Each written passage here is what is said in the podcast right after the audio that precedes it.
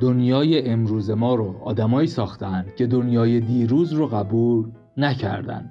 اگه خوب دور برمون رو نگاه کنیم موبایل و ماشین و هواپیما اینترنت و خرید اینترنتی و شبکه اجتماعی آب لوله کشی و برق و نفت و آتیش همه اینها یه روزایی نبودن و یه روز دیگه یکی نوآوری کرده و کم کم دنیا شده این دنیایی که ما داریم. ولی تو دنیای امروز ما دیگه نوآوری اختیاری نیست. اجباری و ضروریه. به همین دلیله که میگن سردر شرکتتون بنویسید یا نوآوری کنید یا بمیرید. قسمت 17 همه پاپیروس ده مقاله ای که از هاروارد باید بخوانید نوآوری.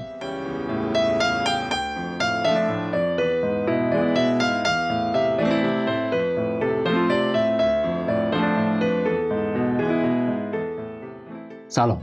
من امین علیرضایی هستم و تو فصل دوم پادکست پاپیروس. تو هر قسمت خلاصه یک کتاب در حوزه استارتاپ و کارآفرینی رو براتون تعریف می‌کنم. این قسمت هفدهمه و رفتیم سراغ کتاب ده مقاله‌ای که از هاروارد باید بخوانید بخش نوآوری. تا اینجا ما در مورد تست ایده و تعاریف استارتاپ گفتیم. در مورد مدیرعاملی و سختی کارهای سخت گفتیم. و خلاصه از زاویه های مختلف به این موضوع استارتاپ و کارآفرینی پرداختیم. قسمت 15 هم در مورد کسب و کار نوپا و روندشون توضیح دادیم. و قسمت قبلی هم در مورد کتاب مزیت صحبت کردیم و بحث اینکه چرا سلامت سازمانی از همه عوامل دیگه مهمتره. حرف انقدر مهم بود که واقعا می‌خواستیم تو اوج خداحافظی کنیم. ولی دیدیم هنوز هم حرف برای زدن هست. در مورد نوآوری باید صحبت کنیم. اینه که صدای ما رو از اپیزود 17 هم میشنوید. هرچند که وقتی حرف استارتاپ و کارآفرینیه مغز حرف از هر زاویه‌ای نگاه کنی یه جوری به نوآوری مربوطه. ولی این اپیزود به طور خاص رفتیم سراغ موضوع نوآوری. ما تو این قسمت رفتیم سراغ یک کتاب چغر بد بدن که شاید برای اولین بار که این کتاب رو می‌خونیم مفهومش رو متوجه نشیم. مثلا باید دوبار مرور کنیم یا اینکه یه مقدماتی رو بدونیم که متوجه موضوع بشیم. توی فصل قبلی هم اگه یادتون باشه برادر این کتاب با موضوع استراتژی رو تعریف کردیم و با بازخورد خوبی که از شما گرفتیم دوباره رفتیم سراغ یکی دیگه از این کتابا.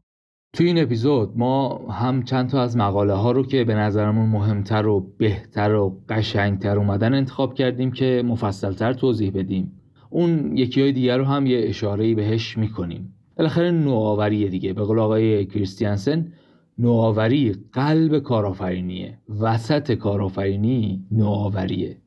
همه این حرفا درست ولی یه دلیل دیگه هم داره. دوست داشتیم همونطور که لفظ سلامت سازمانی رو چندین بار تکرار کردیم و چندین هزار بار دیگه هم براتون تکرار خواهیم کرد. نوآوری رو هم براتون تکرار کنیم. برای ما هوموسیپین ها تو این دیویس هزار سال اخیر هیچ وقتی نبوده که سرعت تغییرات دنیا اینجوری باشه که الان هست. این سرعت تغییرات دنیا تو پرانتز بگم که سرعت تغییرات دنیا یعنی همون سرعت اتفاق افتادن و گسترش نوآوری ها دیگه. این سرعت تغییرات باعث میشه اهمیت موضوع نوآوری برای ما بیشتر و بیشتر و بیشتر بشه. ولی اینکه چطور باید نوآوری کرد؟ کیا باید نوآوری کنن؟ کجاها باید نوآوری کرد؟ کجاها نباید نوآوری کرد؟ کجا باید ملت و دعوت به نوآوری کرد؟ همه اینها و حتی بیشتر رو می‌خوایم توی این اپیزود بررسی کنیم. علاوه بر این یه موضوع بسیار مهمی به نام NPS یا Net Promoter Score رو هم می‌خوایم تعریف کنیم. راستش اینه که شاید نوآوری خودش بتونه عنوان یک فصل باشه و تو آینده بتونیم چند تا کتاب تو زمینه نوآوری رو انتخاب کنیم و یک فصل رو بهش اختصاص بدیم. ولی این کتاب و این اپیزود برای فتح باب خوبه.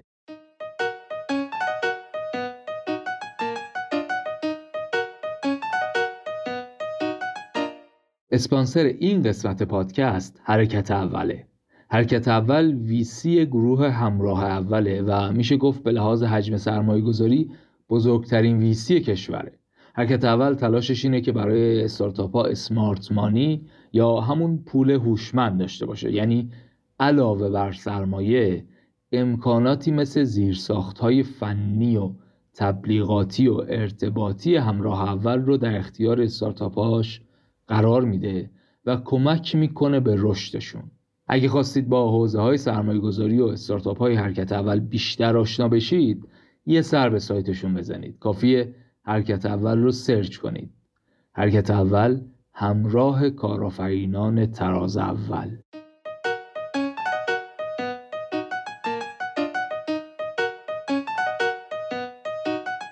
این کتابای ده مقاله نویسنده ی واحدی ندارن که مثل اپیزودهای قبلی توی یه قسمتی ما بیایم و در مورد کارهایی که نویسنده انجام داده و کتاباشو نگاهش صحبت کنیم.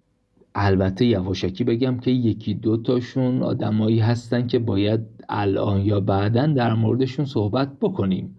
ولی الان از این موضوع میگذریم. اینها ده تا از بهترین مقاله های این حوزه هستند که هر کدومش رو یک نفر یا یک تیمی نوشته.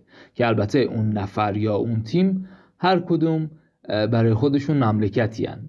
از کلیتون کریستیانسن و راجر مارتین و ویجای گوینداراجان بگیر. تا اربابونا و مالکونا جناب پیتر دراکر. اینا که نویسنده های بزرگ و بنامیان ولی بذار یکم در مورد مجله Harvard Business Review صحبت کنیم.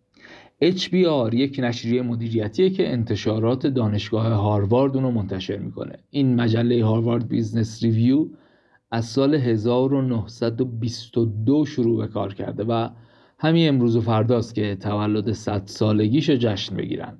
واقعا جشن گرفتن هم داره. خدمتی که این مجله به دنیای دانش کسب و کار کرده عجیب غریبه. اعتبار و قدمت و کیفیتش این مجله رو کرده مهمترین مجله حوزه کسب و کار و مدیریت. البته یه توضیحی که باید بگم اینه که مجله دیگه امروز مجله نیست. بیشتر سایت پرمحتواییه که subscription میفروشه. البته در کنارش نسخه چاپی هم داره. کار قشنگ دیگهشون هم پادکستیه به نام IdeaCast که به صورت هفتگی منتشر میشه و 870 80 تا اپیزود داره. از وقتی ما رفتیم سراغ این کتاب تا وقتی که بخوام ضبط کنم فکر کنم 15 20 تا اپیزود جدید دادن. خدا زیادش کنه واقعا. تو این پادکست با آدمایی صحبت می‌کنن که تو دانشگاه هاروارد درس میدن یا مقاله هاشون تو اچ منتشر شده. بگذاریم برگردیم به کتاب و برسیم به موضوعمون یعنی نوآوری. ولی قبلش قبل از اینکه شروع کنیم و مقاله های کتاب رو بگیم بذار چند تا تعریف کلی از نوآوری با هم داشته باشیم. بعد میریم سراغ مقاله های کتاب. مجموعه کتاب ها رو هم انتشارات آموخته منتشر می‌کنه هم نشر هنوز. یه نکته هم که بگم اینه که ممکنه احساس کنیم این کتابا ترجمه روون و صحیح و خوبی ندارن. یه دلیلش اینه که اینا کتاب نیستن. خیلی هم فرقی نمی‌کنه کدوم نسخش کدوم انتشاراتش. این اتفاق معمولا میفته نسبت به کتاب های دیگه یه ذره زبان سختتری دارن. دلیلش هم می‌تونه این باشه که اینها کتاب نیستن دیگه مقالن. مقالاتی هن که هر کدومشون رو یه نفری منتشر کرده هر کدوم از یه زاویه دیده و هر کدوم یک پیش زمینه ای نیاز داشته. حالا فرض کن من بدون پیش زمینه می‌خوام این کتاب رو یه دفعه شروع کنم بخونم. خب احتمالا این میشه که یک کم سخت میشه. ولی از اون کتاب هایی هستن که تمامشون قابل پیشنهادن و قابل معرفیان و ارزش خوندن دارن. اینه که ما رفتیم سراغشون و به شما هم پیشنهاد می‌کنیم برید سراغشون. یک مشکلی که من اخیرا دارم صحبتهای نادرست و نادقیقه. یعنی کلماتی که اشتباهی استفاده میشن. عبارت هایی که برای پرتمتراخ شدن حرفها استفاده میشن. مثلا همین استراتژیک و استراتژی و تیم و سیستم و فرهنگ سازی و خلاقیت و نوآوری و هزار تا کلمه دیگه. این کلمه ها جایی که جاشون نیست استفاده میشن. بعد حرف میشه حرف علکی. بعدم طبیعتا بهش عمل نمیشه. یعنی کسی که قولهای نادقیق میده وقتی داره حرفی می‌زنه که نمی‌دونه معنی واقعی حرفش چیه خب معلومه که بهش عمل نخواهد کرد. بگذاریم. خلاصه من تو حرفایی که میشنوم ناخداگاه روی این موضوع دقیق میشم و اذیتم می‌کنه گاهی. با این حال یکی از چیزهایی که خودم تا همین چند وقت پیش نمی‌دونستم درستش چیه و گاهن اشتباه استفاده می‌کردم همین تعریف نوآوری و خلاقیت و اینها بود. گاهی هم اشتباهی به جای هم استفاده می‌کردم. خلاصه اینجوری است که بد نیست. راجع به هر چی می‌خوایم صحبت کنیم اول یه تعریفی ازش بشنویم. یه سرچی تو گوگل بکنیم. حالا الان به نظر شما نوآوری چیه؟ خب قبول. پس خلاقیت چیه؟ الان میگم بهتون. من که تا چند وقت پیش اینا رو با هم اشتباه می‌کردم. خلاقیت در واقع عمل ساختن یک ایده جدیده یک تخیل جدید یا یک امکان جدیده. در مقابل نوآوری معرفی یک چیز جدید و مؤثر به بازاره. یه بار دیگه میگم اصلشم میگم. میگه creativity is an act of creating new ideas, imagination and possibilities. یعنی خلاقیت باعث تصور کردن و ساختن ایده های جدید و محصولات جدید و خدمات جدید میشه. از اون طرف داریم که innovation is the introduction of something new and effective into the market.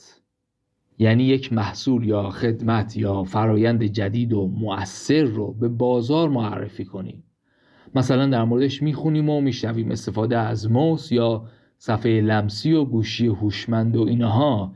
هیچ کدوم اینها خلاقیت اپل نبودن. ولی همشون و خیلی چیزهای دیگه نوآوری اپل بودن. اپل بود که رفت این تکنولوژی ها رو از توی لابراتوارها پیدا کرد و اومد به بازار معرفی کرد. بنابراین طبق این تعریف که گفتیم فرایند خلاقیت تصور و تخیله. فرایند نوآوری ولی محصولیه. خلاقیت عدد رقمی نمیشه نوآوری میشه. خلاقیت در مورد فکر کردن به یک چیز جدیده. در مقابل نوآوری در مورد معرفی و استفادهشه. خلاقیت خیلی پول نمی‌خواد نوآوری پول می‌خواد. و در نهایت خلاقیت ریسکی نداره نوآوری ریسک داره. پس چی شد؟ زمانی که ایده خلاقانه رو عملی می‌کنیم و با استفاده از اون محصول خدمات یا فرایند جدیدی ارائه میدیم نوآوری انجام بدیم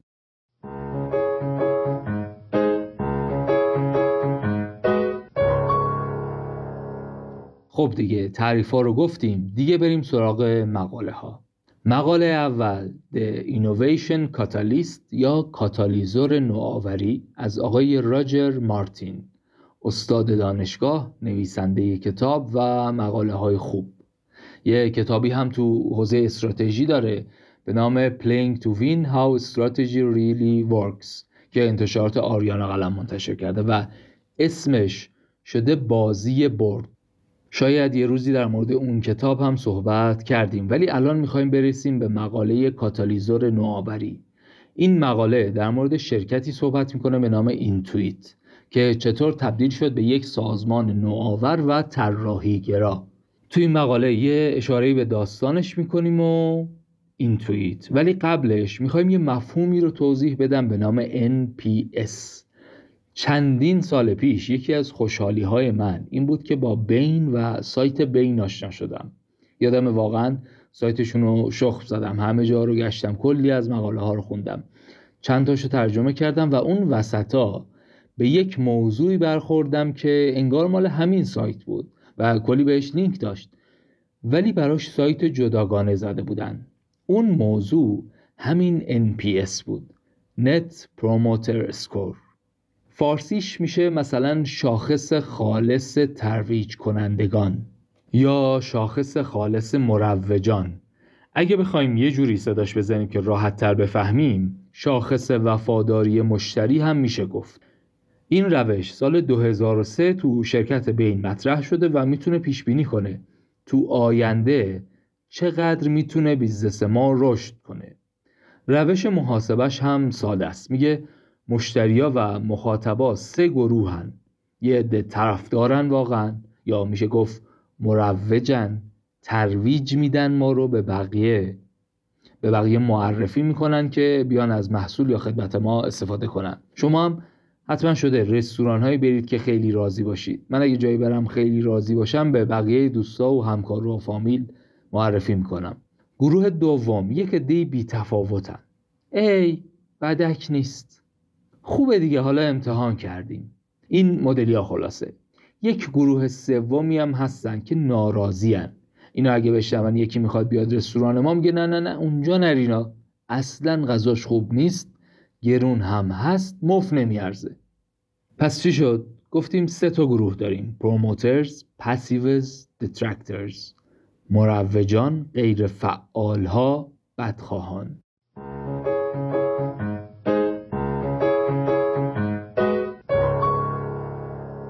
حالا می‌خوایم NPS حساب کنیم. چجوریه؟ ساده است. یه درصد آدمایی غیر فعالن اون وسطان. اونا رو کاری نداریم. یه درصدی میشن میذاریمشون کنار. حالا حساب می‌کنیم چند درصد آدم ها مروجمان. مثلا میشه 60 درصد. از اون ور چند درصد بدخواهمان. فرض کنین 10 درصد.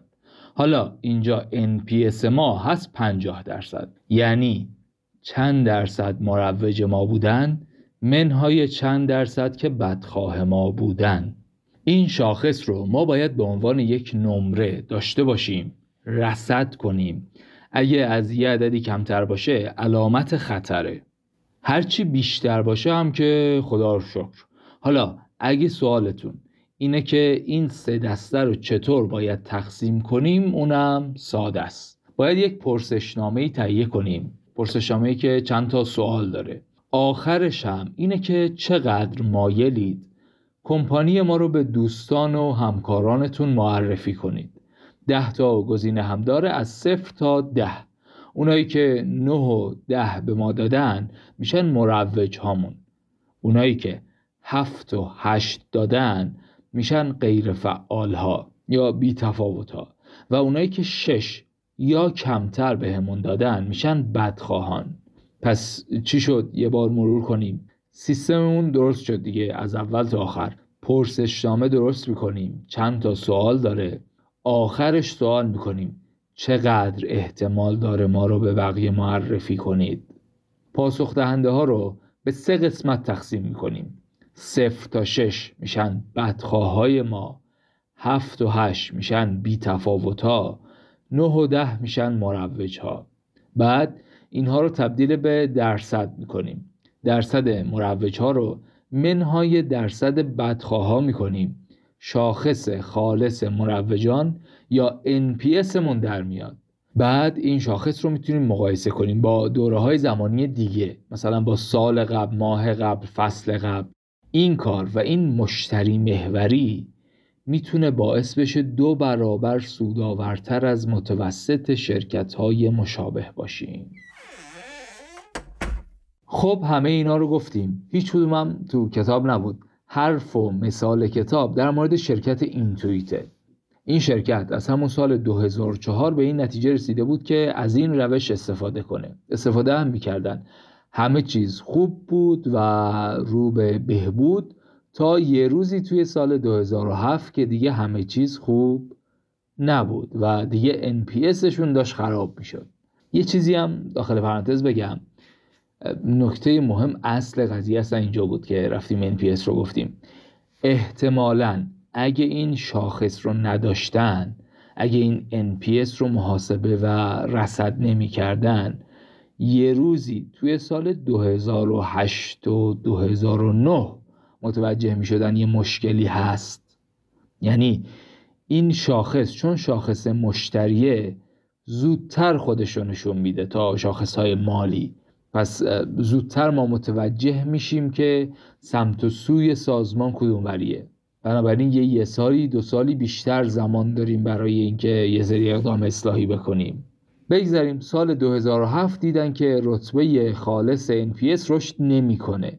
و داره کم کم کم میشه. چه کنیم چه نکنیم؟ گفتن بیایم یک رویدادی راه بندازیم. همه مدیرای ارشد رو ورداریم ببریم یه جایی ببینیم چه کنیم. اسم رویداد شد D4D یا Design for Delight.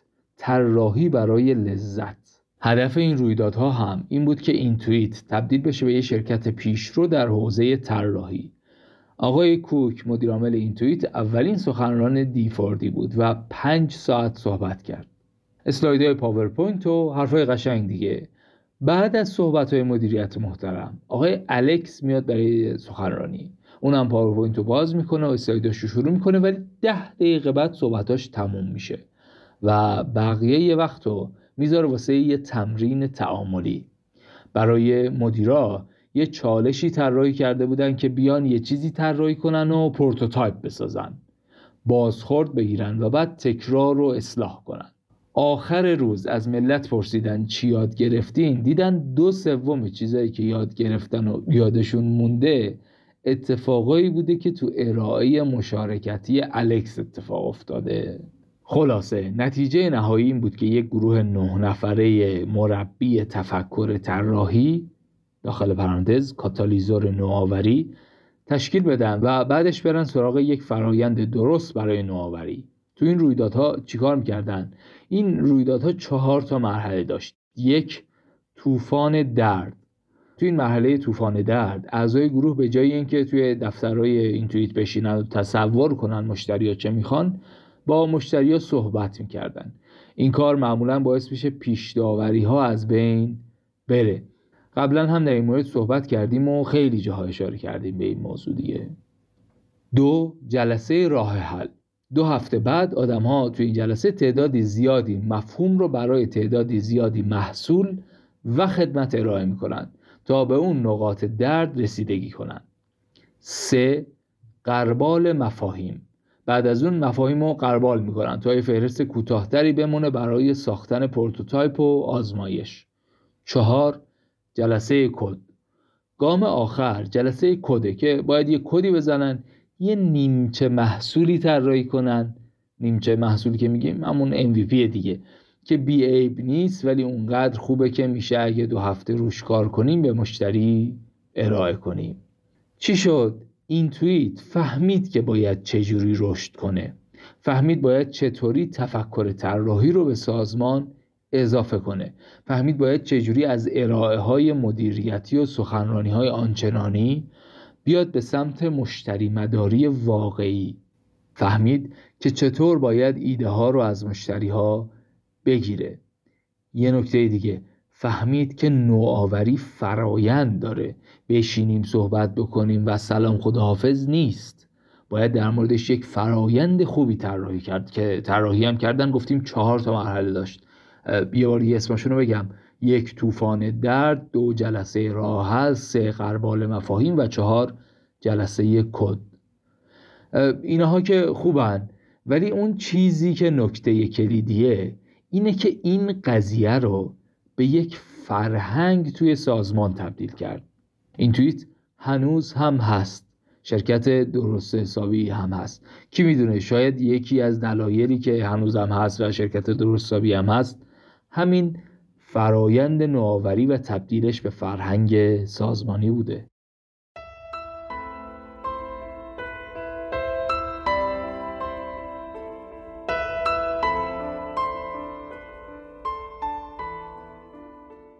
و اما مقاله دوم متوقف ساختن جنگ های نوآوری. Stop the Innovation Wars. این مقاله رو وی جی گووندراجن و کریس تریمبل نوشتن. امیدوارم فامیل اون آقای ویجی رو درست گفته باشم. همین دو نفر اولین بار نوآوری معکوس یا reverse innovation رو هم مطرح کردن که خیلی هم حرف قشنگیه. یادمون باشه بعدا در موردش صحبت کنیم. ولی این مقاله می‌خوایم درباره جنگ نوآوری صحبت کنیم. اول خارج از مقاله می‌خوایم بگیم که نوآوری به حرف و دستور نیست. باید کار مخصوصی انجام بدیم. باید گروه مخصوصی رو به این کار اختصاص بدیم. و بعد به نقل از مقاله بگیم که تو هر سازمان دو مدل آدم وجود داره. دایناسورهای بروکراتیک در مقابل تازه به دوران رسیده ها حرف چیه؟ حرف اینه که بین اون گروه عملیات یا موتور عمل کرد و گروه اختصاصی نوآوری باید یک رابطه درستی به وجود بیاد. یه نکته که داخل پرانتز و خارج از کتاب بگم اینه که این نوآوری که میگیم حرف قشنگیه. خیلی هم جذابه همه دوست دارن ولی به حرف نیست. چند تا شرط و شروط داره که اگه باشه اوکیه ولی اگه نباشه دیگه کلا نوآوری فقط حرفه. این شرط ها چی هن؟ اولیش حمایت مدیریت ارشده. حمایت هم واقعی و عملیاتی ها. یعنی خود مدیر یا مدیران ارشد باید ضرورت نوآوری رو حس کنن. اینکه تحت فشار یکی دو نفر یا تو رو درواسی بمونه مجبور بشه اوکی بده فایده نداره ها. چیزی که فکر و ذکرش باشه شب و روز بهش فکر کنه نتیجه میده. دومی موضوع اینه که نوآوری دستور دادنی و گفتنی نیست. اینجوری نیست که یه دی که نشستن چند سال مشغوله به یه کارین بهشون بگیم نوآوری کن. چیزی که تو این مقاله یاد می‌گیریم اینه که یک گروه اختصاصی باید تشکیل بدیم کنار اون مجری ها یا موتور عمل کرد.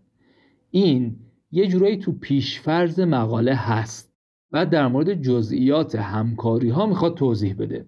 در مورد حمایت مدیریت ارشد گفتیم گروه نوآوری رو گفتیم و این هم بگیم که اینجوری هم نیست که من مدیر ارشد بگم نوآوری می‌کنم شماها اینجوری نوآوری شده کار کنید.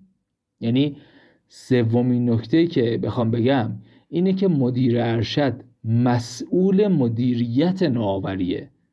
نه اینکه کارش ایجاد نوآوری باشه و خودش ایده پردازی کنه فقط. این سه تا پیشورز و مقدمه رو اگه خارج از کتاب داشته باشیم حالا بریم سراغ حرف آقای ویجی. مقاله میگه تو سازمان ها ما دو گروه آدم داریم. گروه اول میشن بچه های موتور عمل کرد که اگه بخوایم یه ذره ناجور صداشون کنیم بهشون میگن دایناسورهای بروکراتیک. اینا افرادی هستن که یه سری کارهای روتین رو توی سازمان ها انجام میدن. حالا حرف از روتین و تکراری می‌زنیم معمولا ذهنا میره سمت اون فیلم چارلی چاپلین ها. یا اینکه فکر کنیم کار بدیه چیز دوست داشتنی نیست. ولی اینطوری هم نیست. اون گروه موتور عملکرد هم لازمه. باید باشن که چرخ business بچرخه اینا کارشون اینه که یه سری کار روتین یا تقریبا روتین رو انجام بدن. چارچوب کلی مشخصه بودجه هم مشخصه تو همون قالب ها میرن کارشون انجام میدن میان. یه گروه دیگری هم داریم که به اون گروه اوله ایناها میگن دایناسور بروکراتیک. این گروه دوم کیان؟ اسمشون هست گروه اختصاصی که مسئول ایجاد نوآوری توی سازمانن. اون گروه اول به این گروه دوم میگن چی؟ تازه به دوران رسیده ها این گروه باید یک مدیری داشته باشند که در واقع میشه رهبر نوآوری. مدیر ارشد نباید خیلی خوشحال بشه و عنوان کنه که آقا رهبر نوآوری هم مثلا خودمم من خودم. نه. به خاطر اینکه باید یک تعادلی بین گروه نوآوری و گروه موتور عمل کرد ایجاد کنه رهبر ارشد یا مدیر ارشد سازمان باید به کار خودشون برسن و یک رهبر نوآوری داشته باشن. کسی که کارش اصلا اینه و تخصصش اینه شخصیتش اینه. این گروه مسئول اینن که برن نوآوری کنن. جاهای مختلف انواع مختلف. حالا حرف مقاله چیه؟ میگه بین این گروه اختصاصی و اون گروه موتور عمل کرد یک جنگ و جدلی به وجود میاد یا حداقل یک تعارضی به وجود بیاد که اگه مدیریتش نکنیم جنگ میشه. این روشی که ما میگیم رو پیاده کنید ویجی میگه ها. ویجی میگه این روشی که من میگم رو پیاده کن که این تعارضه به وجود نیاد یا مدیریت بشه. مسئله اینه که اون گروه عمل کردی ها میگن بچه های گروه اختصاصی میان یه جا میشینن فکر کنن خیلی چیز حالیشونه. حقوق مفتم می‌گیرن و کار نمی‌کنن. ما داریم همه کارا رو انجام میدیم. حقوقشو اینا می‌گیرن. بچه های نوآوری هم از اون طرف میگن شما یه مش دایناسوری مغزتون کار نمی‌کنه. آخرش هم منقرض میشید. حالا این مشکلی که به وجود میاد رو چجوری باید حل کنیم؟ کتاب میگه سه تا کار باید انجام بدیم. یک تقسیم کار کنیم که موتور عمل کرد کدوم کارها رو انجام بده و کدوم کارها رو گروه اختصاصی انجام بده. دو بر اساس اون پروژه و کاری که می‌خوایم انجام بدیم بریم یک گروه اختصاصی خوب تشکیل بدیم. سه با این حال که تقسیم بندی کردیم کارا رو ولی بازم ممکنه یه سری مشکلات این وسط ها به وجود بیاد و باید حواسمون باشه این مشکلاتی که بین تیم ها به وجود میاد رو باید حل و فصل کنیم. باید سختی های مشارکت رو پیش بینی کنیم و از قبل یکم برنامه ریزی کنیم بتونیم روابط بین این گروه ها رو مدیریت کنیم. و اگه یه برنامه ریزی از اولم اگه انجام دادیم فکر نکنیم که تا آخر همینا و مشکلی به وجود نمیاد. طبیعیه که مشکل به وجود بیاد و ما باید حلش کنیم. خب یکم بیشتر توضیح بدیم. مثلا این کنم درسایی که خودم از این مقاله برداشت می‌کنم رو هم بگم دیگه. اول اینکه باید قابلیت های اون موتور عمل کرد رو ببینیم و تفکیک کنیم. کل کارها رو تفکیک کنیم بین موتور عمل کرد و گروه مخصوص نوآوری. کتاب میگه فرقی نداره 90 ده باشه یا 50 50 ولی باید توانمندی ها رو بسنجیم و تفکیک کنیم. درس جانبی که من می‌گیرم اینه که این قضیه نمی‌تونه صد صفر باشه. یعنی همه کارها رو نمی‌تونیم بدیم به موتور عمل کرد. بعد انتظار داشته باشیم همه چی درست و اوکی باشه. این گروه نوآوری باید باشن بابت همین کارها.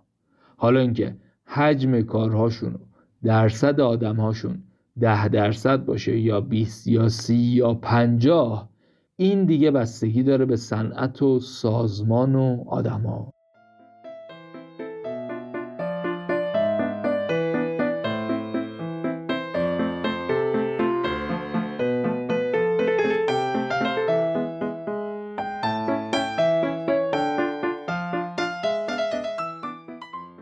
مقاله سوم چطور جنرال الکتریک خود را به چالش می کشد نوآوری معکوس در کنار جهانی سازی محلی. تو سطح business های بزرگ و جهانی و چند ملیتی نوآوری جور دیگه ای معنی میشه. یه مقداری فرق داره موضوع. یعنی چی؟ یعنی من اگه یه رستوران کوچیکی دارم یه تولیدی کوچیکی دارم نوآوری ها در همین سطحیه که با مشتری ها صحبت کنم محلیه نهایتا در سطح کشوره. یه محصول جدید اضافه می‌کنم و اینها. ولی تو سطح اون business های بزرگ و بین المللی حرف متفاوته. تو کشورهای مختلف فرهنگ ها فرق داره. محصولاتی که می‌خوان فرق داره. معمولا اینطوری بوده که سازمان های چند ملیتی از رویکرد جهانی محلی سازی استفاده می‌کردن. ولی به مرور فهمیدن که باید از نوآوری معکوس هم استفاده کنن.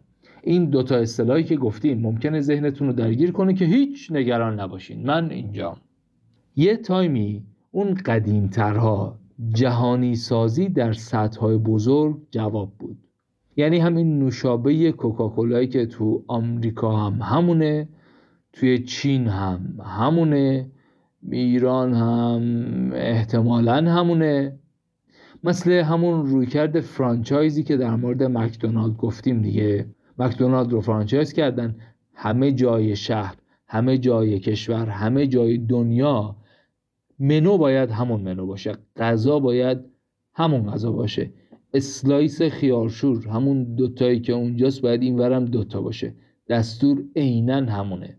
ولی اگه یادتون باشه گفتیم که بعدتر با توجه به سلیقه و فرهنگ کشورهای مختلف منوها رو تغییر دادن و جاهای مختلف متناسب فرهنگ غذاهایی رو به منو اضافه کردن. این کاری که کردن اسمش میشه همین جهانی محلی سازی. پس چی شد؟ شرکت ها کالاهای فوق‌العاده‌ای رو تولید می‌کنن و بعد با یک کمی سازگاری با شرایط محیطی متناسب می‌کنن و توی اون محیط توزیعش می‌کنن. یا یه مثال دیگه ای اگه بزنیم توی آمریکا یه سری دستگاه X-ray می ساختن و بعدا برای اینکه بتونن توی یک کشور در حال توسعه مثل هند به فروش برسونن یه تغییراتی دادن با کیفیت یک کم کمتر و البته قیمت پایینتر بردن توی هند فروختن موفق هم شدن درسته که این روش جهانی محلی سازی خوب بود خوبم هست ولی یک روی کرده دیگه ای هم وجود داره که کمکمون می‌کنه چیه؟ نوآوری معکوس. نوآوری معکوس یعنی دیدگاه غیر متمرکز تو بازارهای محلی تو کشورهای در حال توسعه. حالا چرا این مدل نوآوری هم لازمه و هم به درد بخور؟ چون اقتصاد کشورهای در حال توسعه لزوما مثل اقتصاد کشورهای توسعه یافته رشد نمی‌کنه. یعنی چی؟ یعنی کشورهای بریکس 20 سال بعد لزوما مثل آمریکا و آلمان و انگلیس نخواهند شد. بانکداری توی هند لزوما مثل بانکداری مثل آمریکا نمیشه. سوپرمارکت های چین مثل سوپرمارکت های آلمان نخواهند شد. اگه حواسمون به این موضوع باشه میریم سراغ نوآوری معکوس. یعنی اینجوری میریم یه محصولی رو متناسب خود هند تولید می‌کنیم توسعه میدیم. بعد ممکنه ببریمش توی آمریکا هم بفروشیم. اینم شد دو تا رویکرد مختلف جهانی محلی سازی و نوآوری معکوس.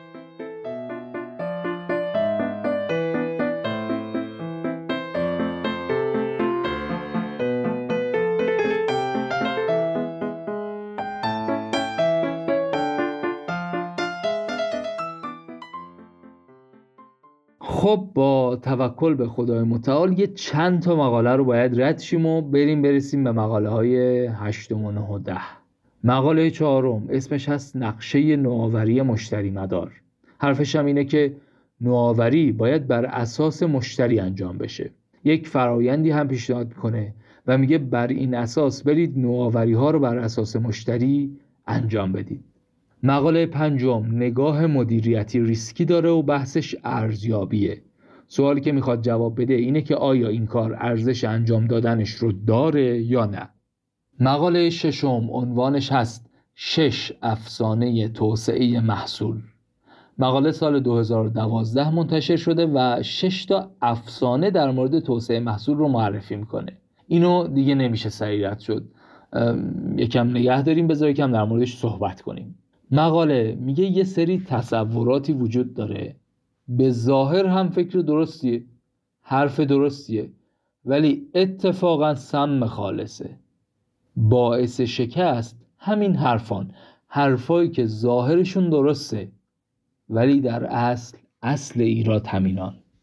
خب این حرفا چی هن؟ یک بهرهگیری زیاد از منابع باعث افزایش عمل کرد می شود منابع منظورش منابع انسانیه. یعنی چی؟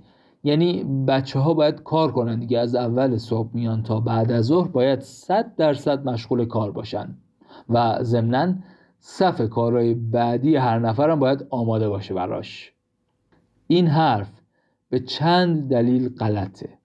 در کل که غلطه این حرف ولی یه جاهای بیشتر غلطه. مثلا توی واحدهایی که نوآوری مهمتره.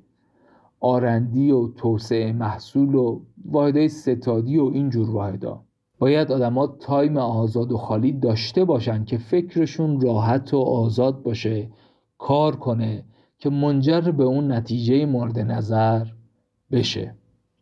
دوم پردازش کارها در دسته های بزرگ باعث بهبود اقتصاد فرایند توسعه می شود دقت دارین که این جمله هایی که میگیم یه جمله هایی قیافه ها. درست تو ظاهر ولی تو باطن سم خالص. این چی بود؟ حرف اینه که اگه یه نرم افزاری داریم توسعه میدیم نباید بذاریم سالی یه بار نسخه جدید بدیم بیرون بعد توی این یک سال 50 تا feature جدید رو بنویسیم و توسعه بدیم تست کنیم همه رو جمع کنیم آخر سال ارائه کنیم. به جاش چیکار کنیم؟ هر دو ماه سه ماه یه بار ورداریم این کارا رو بکنیم یه دسته انجام بدیم تست کنیم بدیم بیرون. اینجوری همچین صف ایجاد نمیشه نتیجه بهتره. سه برنامه توسعه ما عالی است. فقط باید از آن پیروی کنیم. دیگه بعد از حضور آقای استیو بلنک زشته بخوام اینو توضیح بدم دیگه. اپیزود 15 مفصل راجع به غلط بودن این ایده صحبت کردیم. چهار هرچه پروژه زودتر شروع شود زودتر به پایان می‌رسد. می‌بینید ظاهرش درسته ها عالیه قشنگه. ولی به باطن که نگاه می‌کنی به گذشته که نگاه می‌کنی می‌بینی اه چه جالب. یه وقتهایی یه پروژه هایی رو شروع کردیم عجله هم داشتیم زود تند سریع. خیلی هم عجله داشتیم برای شروع عجله بود ولی رفتیم تو دیوار. یا برای شروع خیلی عجله داشتیم ولی دو سال گذشته هنوز هیچ خبری نیست. علتش این بوده که مثلا منابع کافی آماده نبوده یا فکرها یکی نشده بوده. اتفاق نظر وجود نداشته. یه چیزی داخل پرانتز بگم. اینی که میگیم معنیش این نیست که تنبلی کنیم دیر شروع کنیم بشینیم سه سال برنامه ریزی کنیم که مثلا یه برنامه جامعه داشته باشیم صد درصدی بعد اونجوری حتما موفق میشیم. ما نه. حرفمون این نیست. ولی از اون طرف بوم افتادن هم درست نیست. مثلا شما پول نداری هنوز اون سرمایه مورد نظر رو جذب نکردی. میری یه نیروی توانمند میاری. خب اونم نمی‌تونه کار کنه. خلاص خلاص. پس حرفمون اینه که هر چیزی در زمان و مکان درستش جواب میده. لزوما اینکه هر چی پروژه رو زودتر شروع کنیم زودتر تموم نمیشه. پنج هرچه قابلیت های بیشتری در محصول قرار دهیم مشتریان آن را بیشتر دوست خواهند داشت. این هم که دیگه واضحه در باش صحبت کردیم. ترندهای طراحی هم نشون میده. از موبایل بگیر تا کنترل تلویزیون. یادم یه تایمی مد شده بود کنترل های تلویزیون 50 تا دکمه داشت. بعد یکی جدید میومد نوتر بود 52 تا دکمه داشت. الان دیگه رفته به سمت ساده تر شدن و خلاصه تر شدن. این در مورد محصول هم همینه. به مفهوم MVP هم نگاه کنیم همینو میگه. میگه لازم نیست قابلیت های زیادی هی بذاری توی محصول. باید یه مشکلی رو برطرف کنی یه مسئله رو حل کنی. و در نهایت شش اگر بار اول کار را درست انجام دهیم موفق تر خواهیم بود. این هم به نظرم ناشی از همون تفکر سنتیه که تو اپیزود 15 اون نگاه رو کاملا به چالش کشیدیم و گفتیم صحیح نیست دیگه. ما باید شکست خوردن رو مجاز بدونیم. باید شکست رو جزوی از فرایند موفقیت بدونیم. هم تو فضای کسب و کار و استارتاپ این حرف درسته. هم به خصوص تو فضای توسعه فردی این حرف معنا داره. شکست جزوی از فرایند موفقیته. پس یه بار مرور کنیم. آدما دائم مشغول کار باشن لزوما خوب نیست. دسته کارهای نوآوری رو بزرگ بگیریم خوب نیست. یه برنامه جامع بریزیم مطابق اون عمل کنیم درست نیست. هر چی زودتر شروع کنیم زودتر به نتیجه می‌رسیم درست نیست. هر چی محصولمون بیشتر feature داشته باشه بهتر نیست. این که انتظار داشته باشیم اگه دفعه اول کارمون رو درست انجام بدیم در نهایت موفق تر میشیم صحیح نیست. اگه چایتون ایرونیه از الان اگه دم کنین احتمالا آخر اپیزود دم کشیده و آماده است. برای اپیزود بعدی هم اول اپیزود دم کنین که به وسطاش می‌رسیم آماده ریختن باشه. موسیقی لطفاً.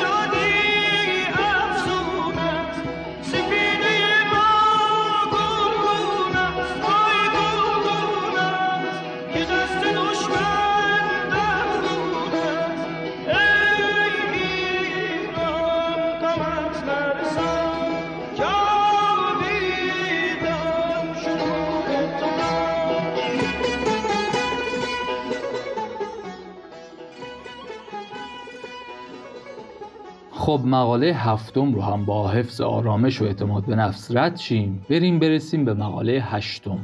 مقاله هشتم برنامه ریزی اکتشاف محور.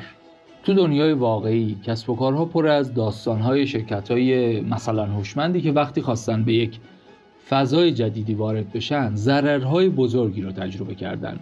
ضررهایی مثل ضرر یک میلیارد دلاری والت دیزنی با پارک بازی توی اروپا یا ضرر 600 میلیون دلاری شرکت فدرال اکسپرس با یه نوع فکسی که ساخت ولی خوب نبود و هزار تا مثال دیگه.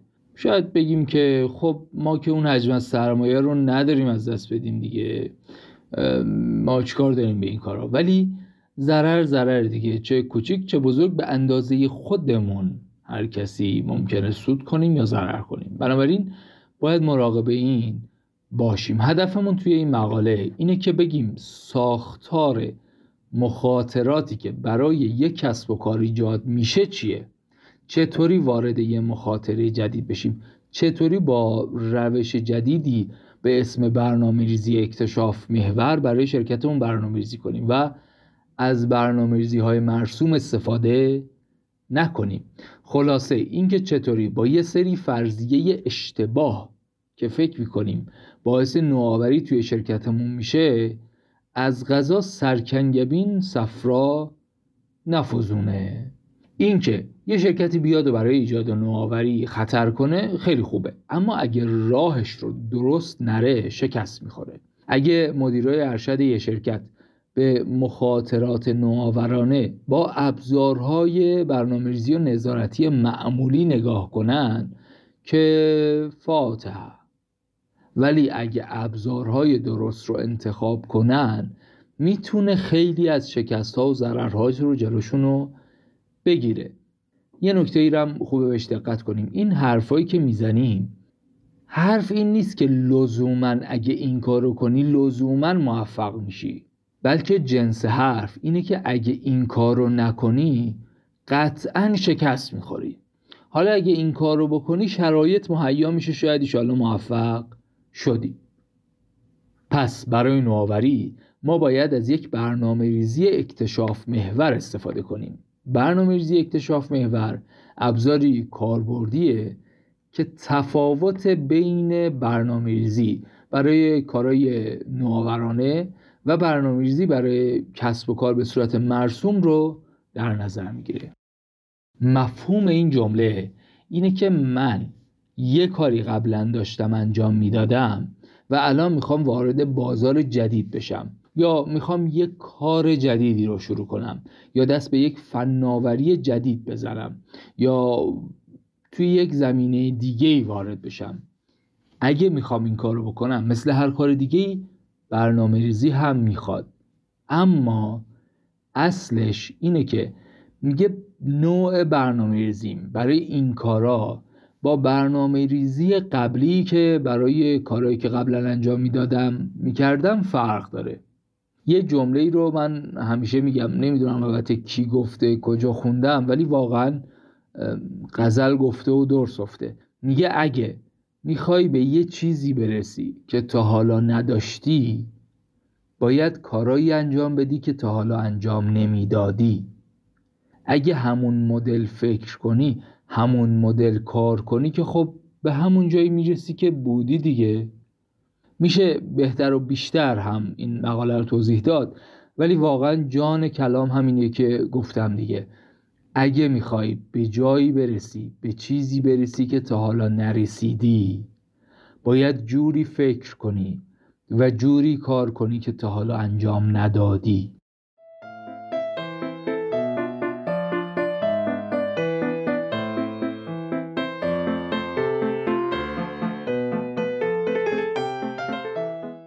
مقاله 9 نظام نوآوری از جناب آقای پیتر دراکر. این مقاله رو پیتر دراکر 37 سال قبل نوشته و غزل گفته و درس گفته دراکر میگه من آدمهای زیادی دیدم و در موردشون تحقیق کردم. وجه اشتراک کارآفرین های موفق این نیست که شخصیت خاص کارآفرینی دارن بلکه چیزی که بینشون مشترکه تعهد به اجرای نظاممند نوآوریه. به به به حرف رو ببین. اون موقعشون این حرف رو زده بعد ما هنوز الان در خم یک کوچه ایم. هنوزم اگه از آدم رو بپرسی که ویژگی های یک کارآفرین چیه میگن کارآفرین مهارت فروش خوبی داره روحیه رهبری خوبی داره کاریزماتیکه بازار رو می‌شناسه و از اینجور حرفا. ولی دراکر معتقده و میگه چیزی که در همه کارآفرینای اطرافم دیدم تعهد به اجرای نظاممند نوآوری بود.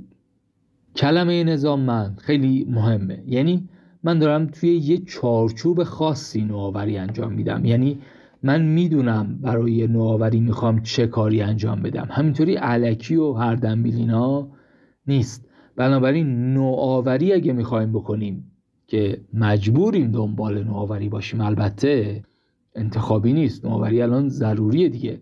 حرفمون اینه که نوآوری هم یک فرایندی داره یک روشی داره. باید روشمند انجام بشه. این مقاله بیشتر کارش اینه که منابع نوآوری رو بهمون معرفی کنه. یعنی چی؟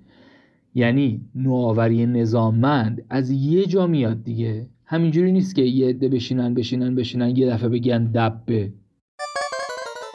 از یه جایی صحبت شکل می‌گیره یا مشکل به وجود میاد.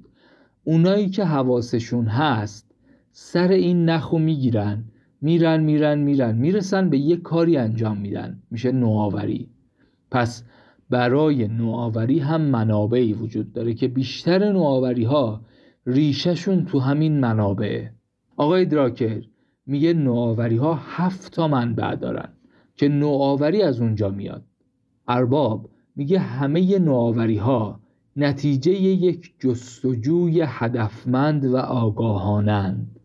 حالا حرف چیه؟ کلید کجاست؟ کلید اینه که بدونیم کجا جستجو کنیم. دراکر این هفت تا منبع رو برای جستجو به ما معرفی می‌کنه. چهار تا منبع داخلی هستن رویدادهای غیر منتظره ناسازگاری ها نیازهای فرایندی تغییرات صنعت و بازار. و سه تا منبع نوآوری هم خارج از شرکتن. یعنی تغییرات جمعیت شناختی تغییر در ادراک و دانش جدید. این ساختاربندی هنوز هم کار می‌کنه و هنوز هم به نظرم میاد که اگه بخوایم نظاممند و درست حسابی نوآوری کنیم باید همینا رو لیست کنیم دونه دونه بریم جلو.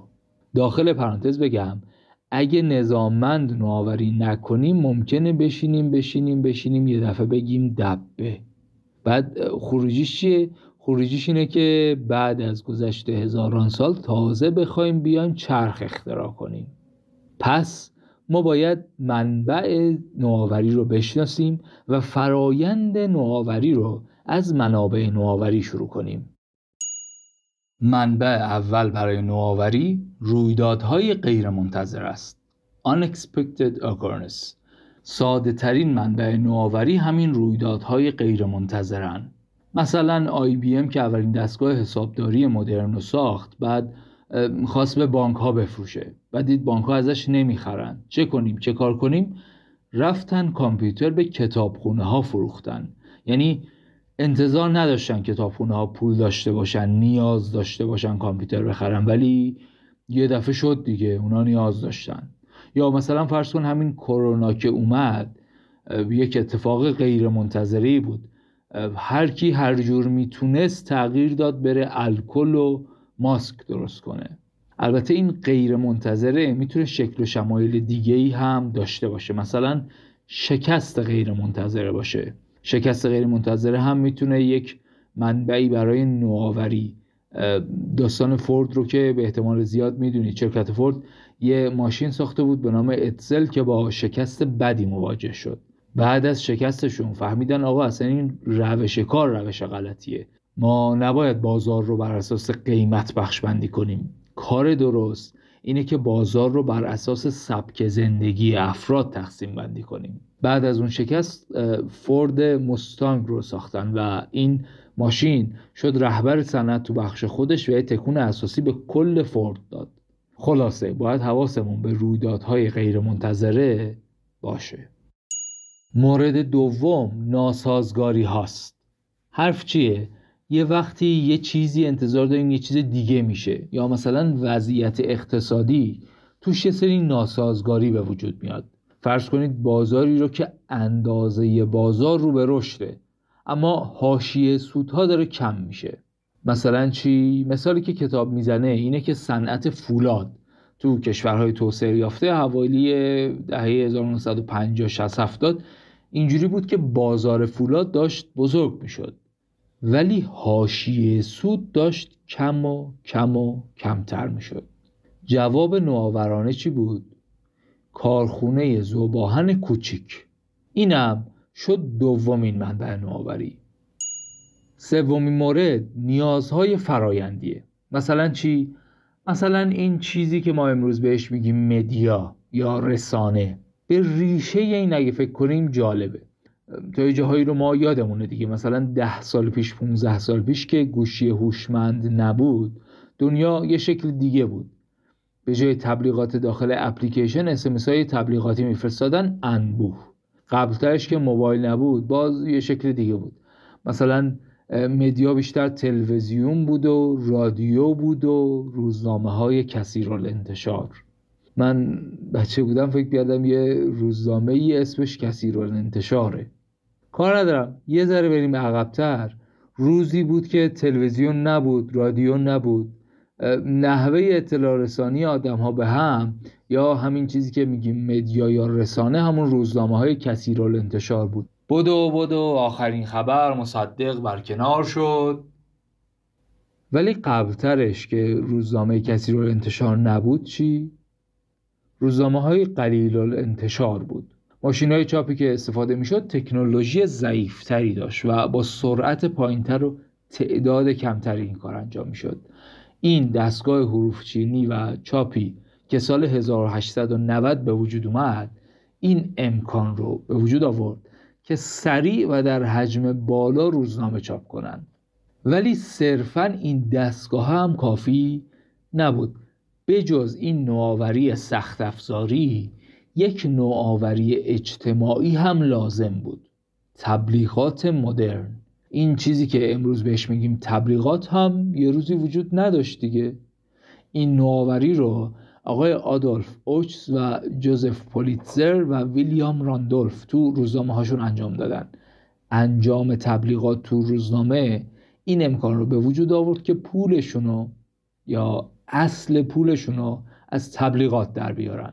و روزنامه براشون مجانی در بیاد. این شد که تیراژ روزنامه ها رفت بالا و شد آنچه شد. بزرگوارا business model جدید رو کردن وقتی business model مد نبود. یعنی چی؟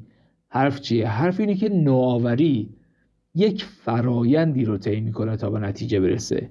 ممکنه خود اون موضوع به خودی خود نوآوری کوچیکی باشه ولی فرایند نوآوری دیگری نیاز به این نوآوری داشته. بنابراین اگه این ایده نوآوری اجتماعی تبلیغات تو نظرمون هست باید بریم ببینیم فرایندش چی نیاز داره. اول اون دستگاه چاپ انبوه رو بهش برسیم که بعد بتونیم در ابعاد زیاد روزنامه چاپ کنیم پول تبلیغات بگیریم. چهارمین مورد تغییرات صنعت و بازاره. این مورد هم واضحه دیگه. شاید قدیمتر اینقدر واضح نبود. شاید اون زمانا که این مقاله نوشته شده یعنی 1985 این تغییرات بدیهی نبود. ولی الان دیگه هست.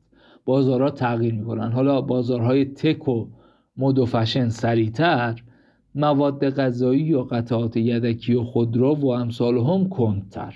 ولی حرف اینه که عوض میشن دیگه. باید حواسمون به تغییرات بازار باشه. و یه چیزی هم داخل پرانتز اضافه کنم. حواسمون به مگاترندهای بازارهای دیگه هم باید باشه.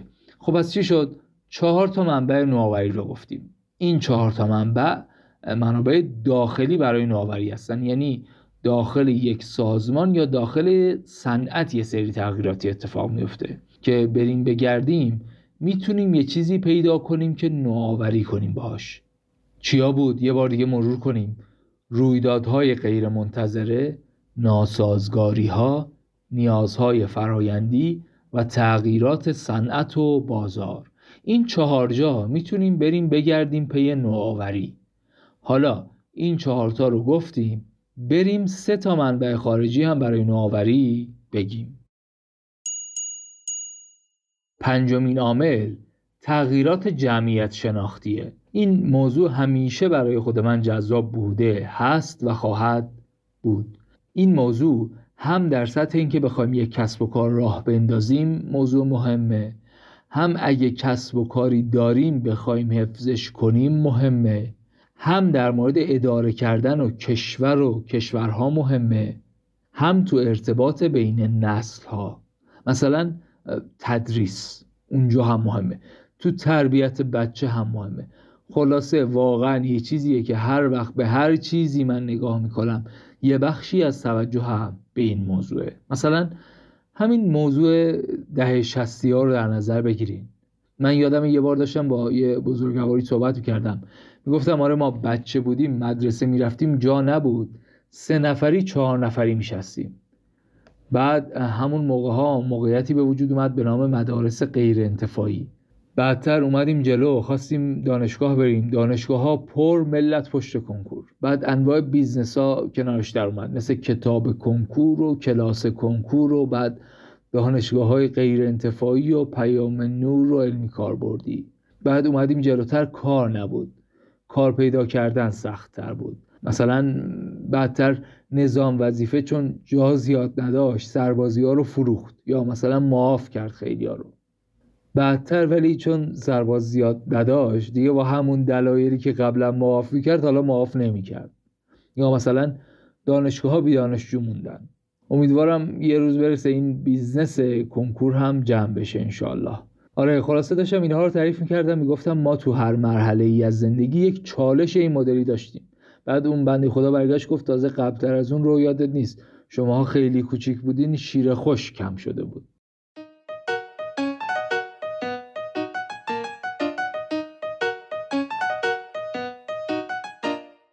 هم این تغییرات حرم جمعیتی هست و مهمه.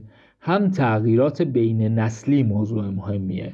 مثلا تفاوت همین دهه شستی ها و دهه هفتادی ها باز تفاوتشون با این دهه هشتادی ها به حال آدما جور دیگری زندگی می‌کنن جور دیگری به دنیا میان فرهنگ جور دیگری میشه.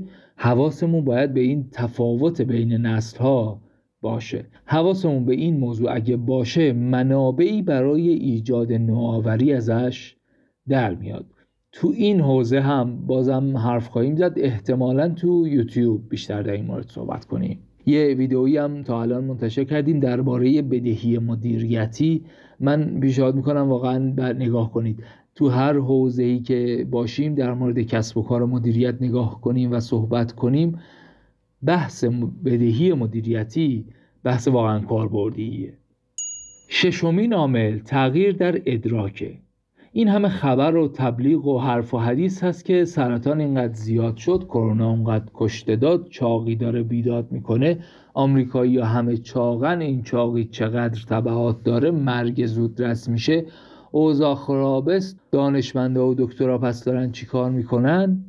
ولی اگه یه ذره دوربین رو ببریم عقبتر از دورتر اگه نگاه کنیم بشر هیچ وقت به این اندازه خوشبخت و راحت و در آرامش نبوده امید به زندگی ما آدم ها تو طول تاریخ هیچ وقت اینقدر نبوده تو گذشته هیچ وقت پزشکی اینقدر قوی نبوده پس اون حرفا چیه؟ داستان چیه؟ داستان اینه که ما یه لیوانی می‌بینیم داخلش آبه دو جور میشه گفت. میشه بگیم یه لیوانیه که تا نصف آبه. میشه بگیم یه لیوانیه که نصفش خالیه. واقعیت یه چیزه ها ولی دو جور میشه ادراکش کرد. ادراک ما انتظار ما. الان اینه که انسان باید به عمر بینهایت برسه. پس اگه نمی‌رسه مسئله است.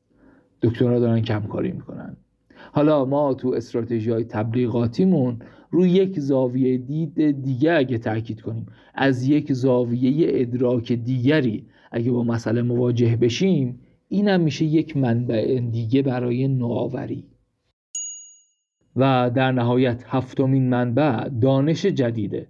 مثلا همون قضیه اپل استیو جابز رفت دید یک دانش جدیدی توسعه پیدا کرده یکی خلاقیتی کرده موس درست کرده. نوآوری کرد. برداشت اون آورد تو اپل استفاده کرد معرفی کرد همه گیر شد. بیشتر اوقات نگاه ما در مورد نوآوری همین مدل دانش جدیده. فکر کنم توضیح بیشتری لازم نداره دیگه. داریم به اواخر اپیزود نزدیک میشیم. در مورد نوآوری حرف زیاده. پادکست کارکست رو هم می‌تونید گوش بدید که اپیزودهای زیادی در مورد نوآوری داره. کارکست به غیر از خود پادکست کارکست یک پادکست دیگری داره به نام مدرسه کارکست که به نقل از Y Combinator صحبت می‌کنن و در مورد راه اندازی استارتاپ صحبت می‌کنن. جدا پیشنهادش می‌کنم.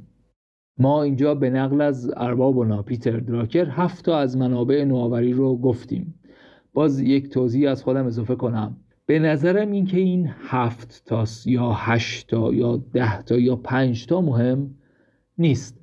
همه این هفته رو بنویسیم انجام بدیم تیک بزنیم این کار حرفمون نبوده این مهم نیست. این مقاله مال 35 سال پیشه. ممکنه بعضی از حرفاش دیگه معنایی نداشته باشن.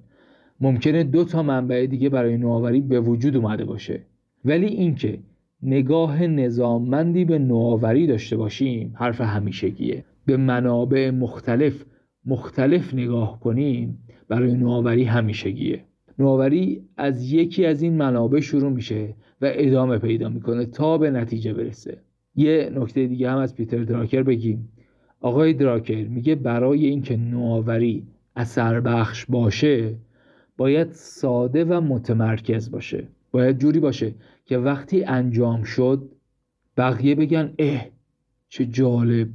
چرا به ذهن من نرسیده بود؟ از آقای پیتر دراکر بازم میشه یاد گرفت که ایشالله بعدا بازم میریم سراغش. فعلا تا اینجا کافیه.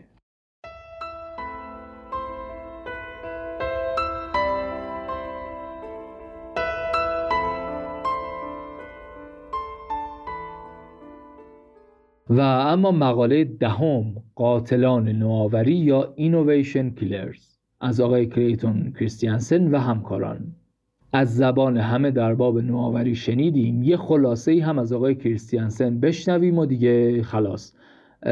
پادکست کارکست رو هم که معرفی کردم اونجا مختلف جاهای مختلف از آقای کریستیانسن حرف زده. نویسنده ها میگن یه سری ابزارهایی بدون اینکه بدونیم قاتل نوآوری مثلا چی؟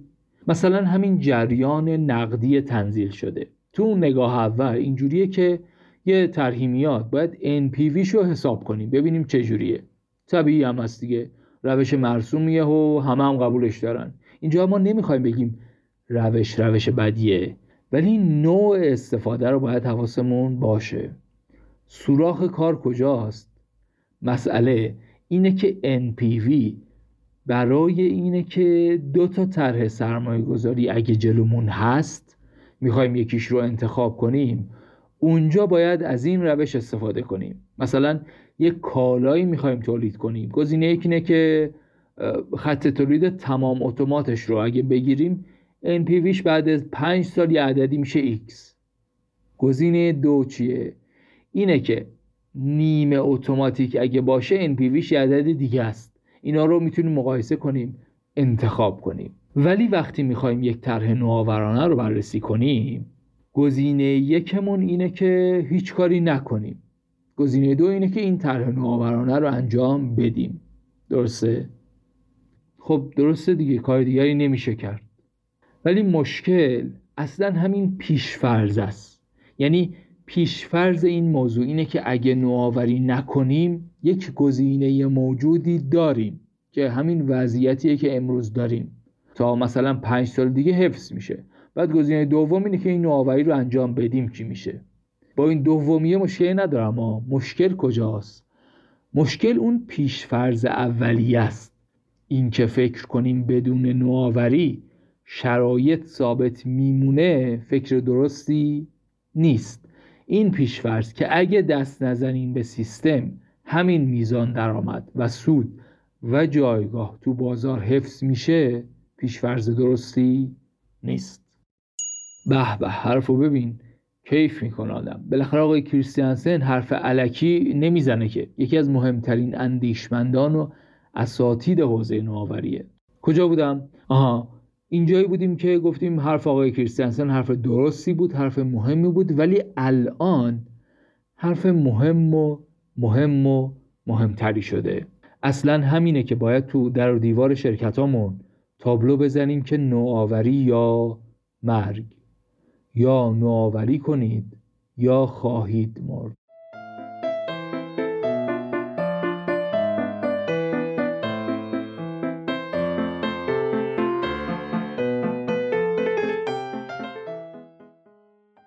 چیزی که شنیدید قسمت 17 همه پادکست پاپیروس بود که در مرداد 1401 ضبط و منتشر شد. این اپیزود رو من امین علی رضایی با کمک ماهد سادات تدیون فرد درست کردیم. ممنون از شما که گوش می‌کنید فیدبک می‌دید و معرفی می‌کنید. ممنون از اسپانسر این قسمت حرکت اول که اگه در فکر راه اندازی استارتاپ هستید یا استارتاپتون به یه جایی رسیده حتما پیشنهاد می‌کنم به سایتشون سر بزنید. تو این اپیزود ما در مورد نوآوری صحبت کردیم با این استدلال که نوآوری عملیات ویژه کارآفرینیه. گفتیم فتح بابی کنیم در مورد نوآوری. تعریف نوآوری رو گفتیم تفاوتش با خلاقیت رو توضیح دادیم NPS رو توضیح دادیم. خیلی دوست داشتم این مفهوم رو زودتر یه جایی بگم. اشاره ای شده بود تو کتاب کانال زدیم Net Promoter Score رو گفتیم. بعد در مورد کاتالیزور نوآوری و جنگ نوآوری و گروه مخصوص نوآوری صحبت کردیم. قاتلان نوآوری و فرایند نوآوری و روش ارزیابی نوآوری رو گفتیم و به خصوص در مورد منابع نوآوری صحبت کردیم. کتاب هم معرفی کردیم پادکست هم معرفی کردیم که لینک همه رو می‌ذارم توی توضیحات. نوآوری اون چیزیه که اگه نبود ما هنوز تو قار بودیم. اینه که نوآوری این همه مهمه. اینه که یا باید نوآوری کنیم یا میمیریم. اپیزود بعدی اختصاص داره به کتاب سرمایه گذاری خطرپذیر آقای اسکات کوپر. تا قسمت بعدی شما رو به خدای متعال میسپارم.